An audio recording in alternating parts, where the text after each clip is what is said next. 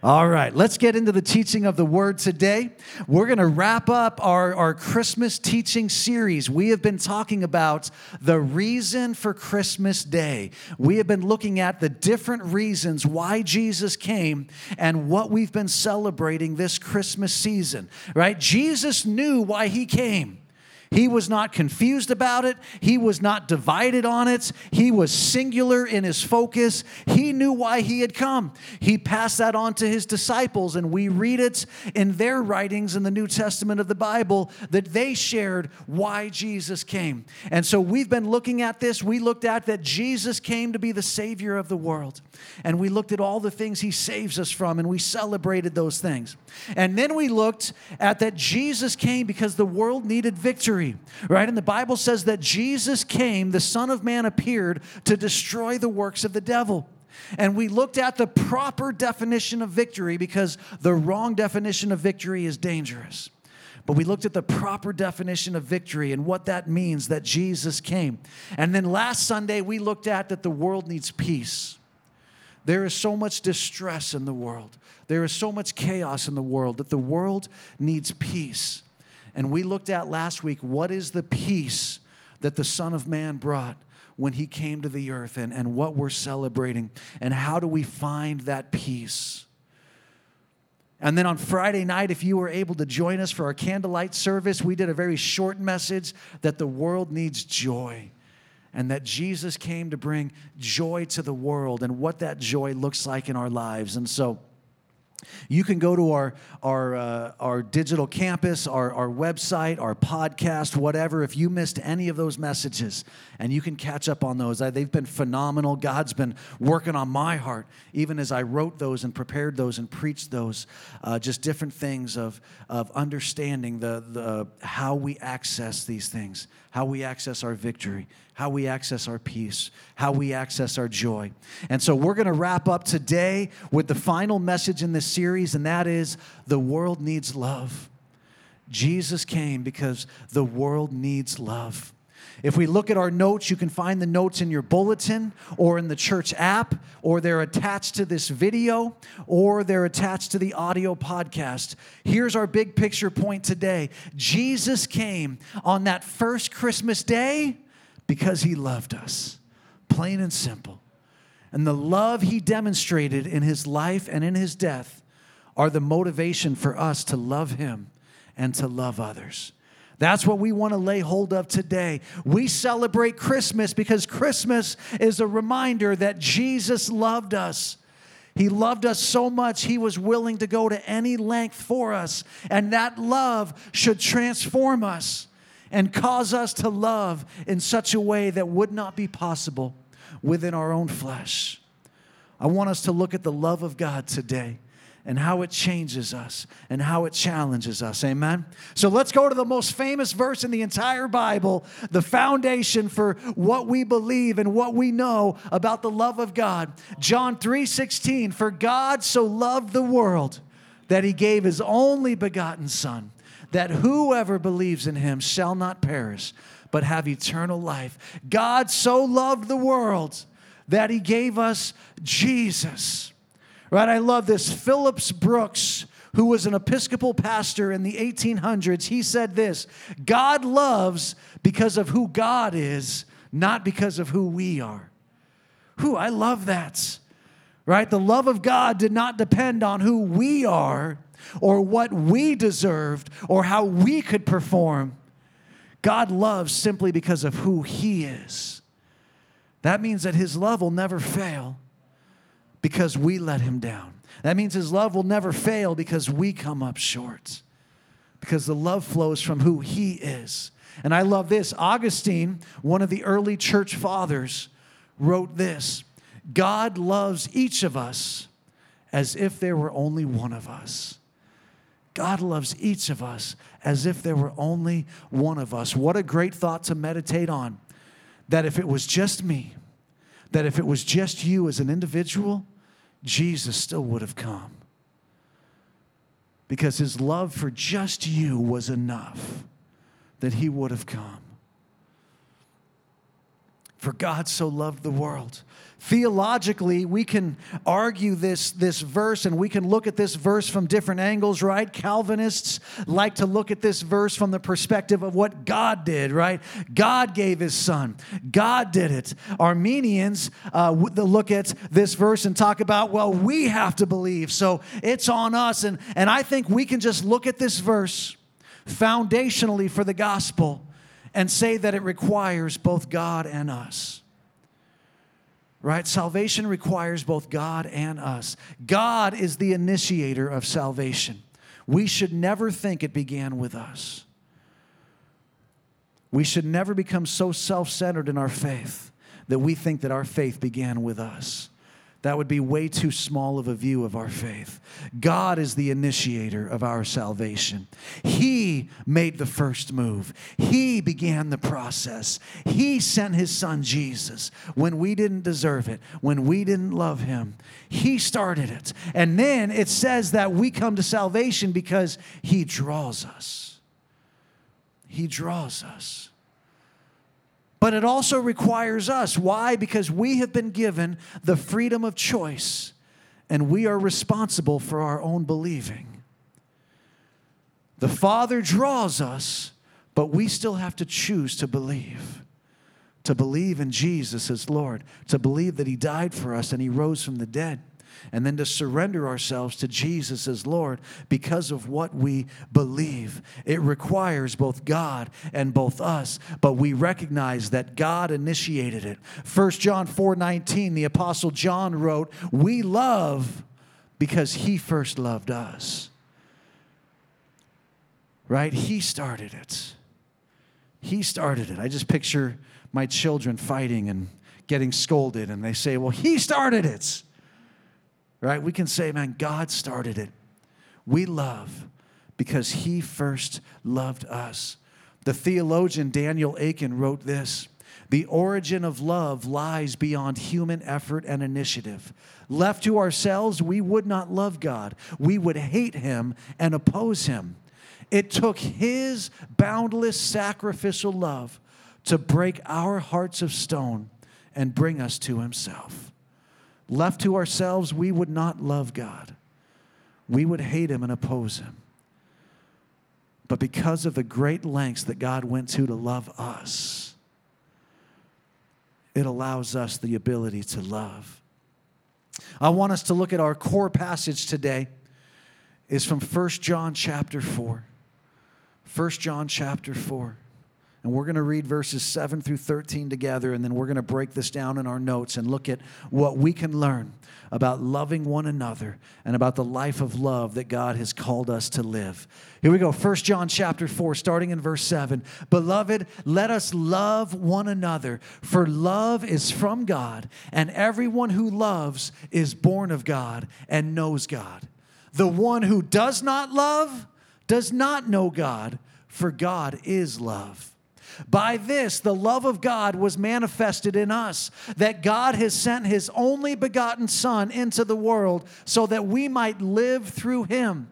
And this is love, not that we loved God, but that he loved us and sent his Son to be the propitiation or the replacement for our sins. Beloved, if God so loved us, we also ought to love one another. No one has seen God at any time. If we love one another, God abides in us, and his love is perfected in us. By this we know that we abide in him, and he in us, because he has given us of his spirits. What an amazing teaching on the love of God and the life of love that he has called us to. And so we read the phrase to love one another in this passage, and we see it taking three different forms. And this is what I want us to dive into today is what these three different forms of this phrase mean. So let's look at the first one. Number one in your notes, to love one another is an encouragement the Apostle John is encouraging us to love one another. And how is he encouraging us? He's pointing us to the love of God, and he's teaching us that God's love is both the source and the model of our love for one another. God's love is both the source and the model of our love for one another. John Stott, who was an Anglican pastor in Britain, he actually just passed away about 10 years ago. He was a theologian and a writer. He was a leader of the worldwide evangelical movement. In fact, Time magazine recognized him as one of the 100 most influential people in the world during his lifetime. And I love this. John Stott said this All our love is but a reflection of his and a response to it. All of our love is but a reflection of his and a response to it. The love of God is the source of our ability to love. Now, I believe this I believe that every human being has the capacity to love simply because we were created in the image of God. And so, even the worst of sinners, even those most lost in their own selfishness, their own sins, their own addictions, their own indulgence, those that have abandoned God and hate God and are far away from Him, even those have within them the capacity to love simply because we have been created in the image of God.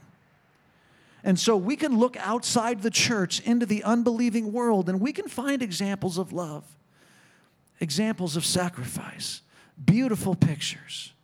Why? Because God is the source of love and we have all been created in his image. The problem is is that even that capacity to love has been tainted by the sin nature that we are all born with. And the sin nature which gives us a bent towards selfishness taints our ability to love.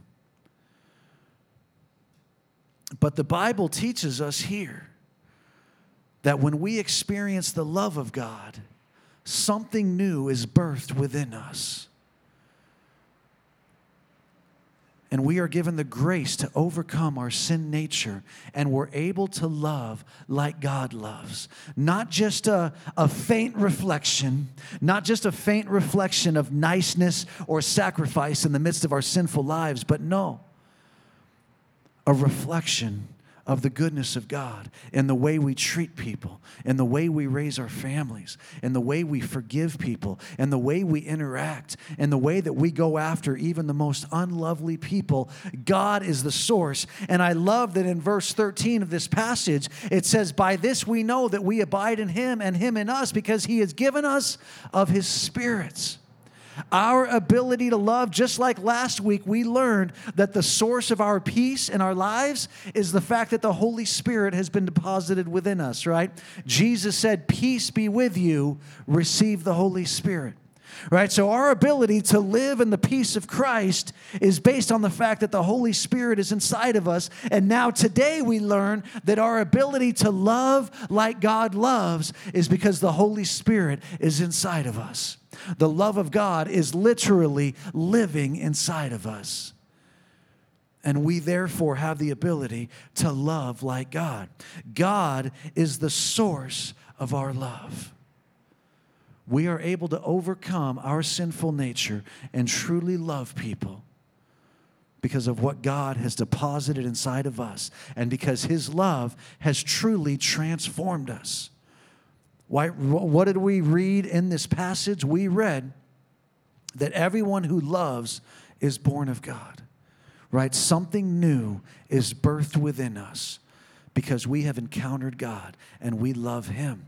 So, the love of God is the source of our ability to love one another, but it's also the model of how we should love one another. All right, we read in Philippians chapter 2 that we should have this attitude in ourselves, which was also in Christ Jesus, who, although he existed in the form of God, did not regard equality with God a thing to be grasped but emptied himself, taking the form of a bondservant and being made in the likeness of men. And being found in appearance as a man, he humbled himself by becoming obedient to the point of death, even death on the cross. It says we should have the same attitude within ourselves that Jesus had. And what did Jesus say in Mark 10 45? For even the Son of Man did not come to be served, but to serve and to give his life as a ransom for many. Jesus was the model for how we love. How do we love? We love sacrificially. We love even when it hurts. We love even when it's difficult. We love even when people don't love us back. We love even when we're rejected, right? Jesus is the model for how to live a life of love. Love is not an abstract concept, but a concrete action. Love is not an abstract concept, it's not a philosophy. It's not some sort of ethereal ideal that we're striving for. It's not a feeling, right? No, love is a concrete action. When we read in First John right here, it says that we can know the love of God. How do we know the love of God? By the concrete actions that He did for us. How do we know the love of God? Because he sent his only begotten Son into the world that we might live through him. How do we know the love of God? Because Jesus was the propitiation, right? The sacrificial replacement for our sins. Love is a concrete action. We know love because of the things we saw God do. And so when we love in our lives, we love through concrete action. Jesus modeled it for us. He lived a life of love, and now he calls us to love as he loved, which is we make concrete actions to do what's best for others. Love, in its simplest form, is doing what's best for others no matter what the cost is not doing what's easy for ourselves, not doing what's comfortable, not doing what will avoid conflict, not doing what will make us feel better.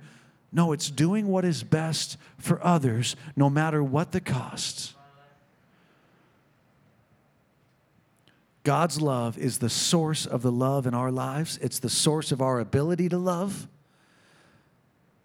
And God's love is also the model for how we are to love. If we ever wonder how we should love, let's read the Gospels and let's see how Jesus lived and how he loved. Now, you'll, when you read it, you'll notice Jesus didn't avoid conflict, he took it head on. Jesus didn't do what was easy, he did what was difficult. Jesus didn't succumb to popularity or what culture told him to do, he did what God told him to do.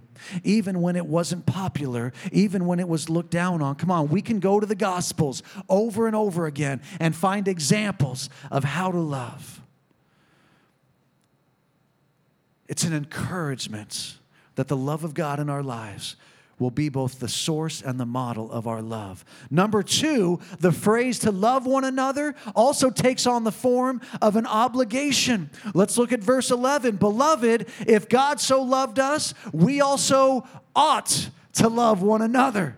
That word ought implies an obligation. We are obliged to live a life of love. Why? Because of how tremendously how boundlessly God loved us. Loving God and loving others cannot be divorced. You cannot separate the two. Right? We can't go to church and just love on God and just worship and jump around and hallelujah, thank you, Jesus, you're so good in my life, and then go treat people like garbage.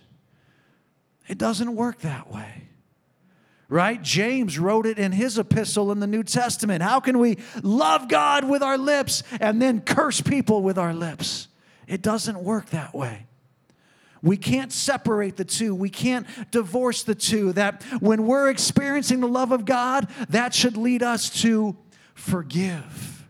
That should lead us to love the unlovely. That should lead us to want the absolute best for the people that hurt us the most.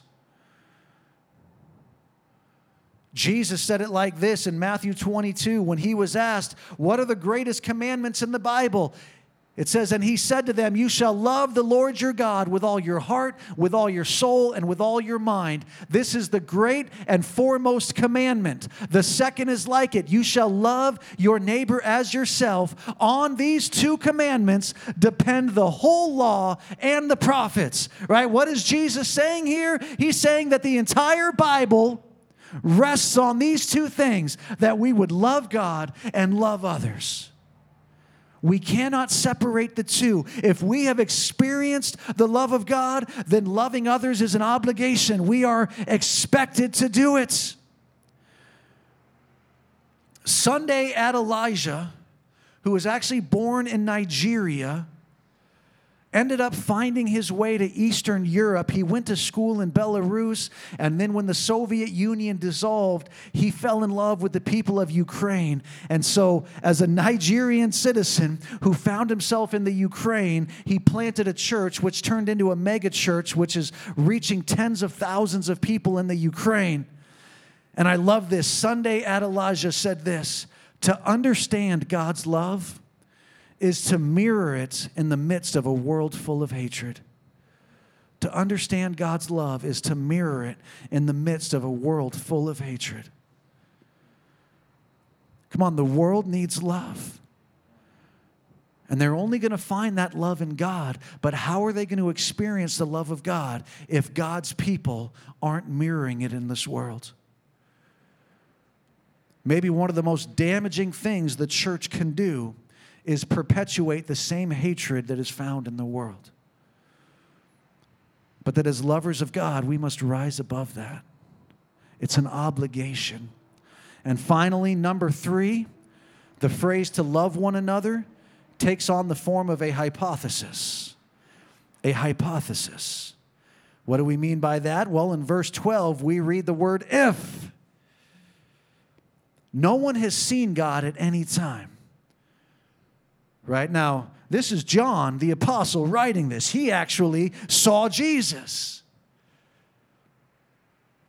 We know that Moses caught at least a glimpse, but God had to put him in the cleft of a rock and still cover most of himself just so Moses could catch a glimpse. But even somebody who saw Jesus in the flesh said, No one has seen God at any time. John understood that even though he saw Jesus in the flesh, he still did not see the fullness of God because no one in our broken, sinful states can see the fullness of God and live. He said, No one has seen God at any time. But here's our hypothesis if we love one another, God abides in us, and his love is perfected in us right? So this becomes a hypothesis. What is our hypothesis? Well, the love that one has for others is the confirmation that the love of God is dwelling within them. We can put this to the test. Listen, if we're having trouble loving others, we're having trouble forgiving. We're having trouble showing goodness to hurtful people. We're having trouble bringing the kindness and the goodness of God to broken and dark places. If we're struggling with loving people, then we need to go back to abiding with God. Because our hypothesis tells us that if we're struggling with loving people, then the love of God is not being perfected within us, which means we are not abiding with God. We are not spending time with Him. We are not pouring out our devotion at His feet as we experienced in church today. The hypothesis shows us the source of our issue. It's not that we need to do better or be better, it's that we need more of the love of God dwelling within us, which means we need, we need more abiding with Him and more spending time with Him. Let me invite the worship team to come back up today.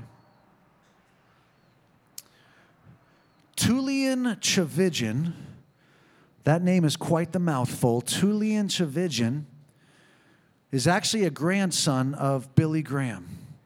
Obviously, he didn't end up with the same last name as Billy Graham, but he was a grandson of Billy Graham.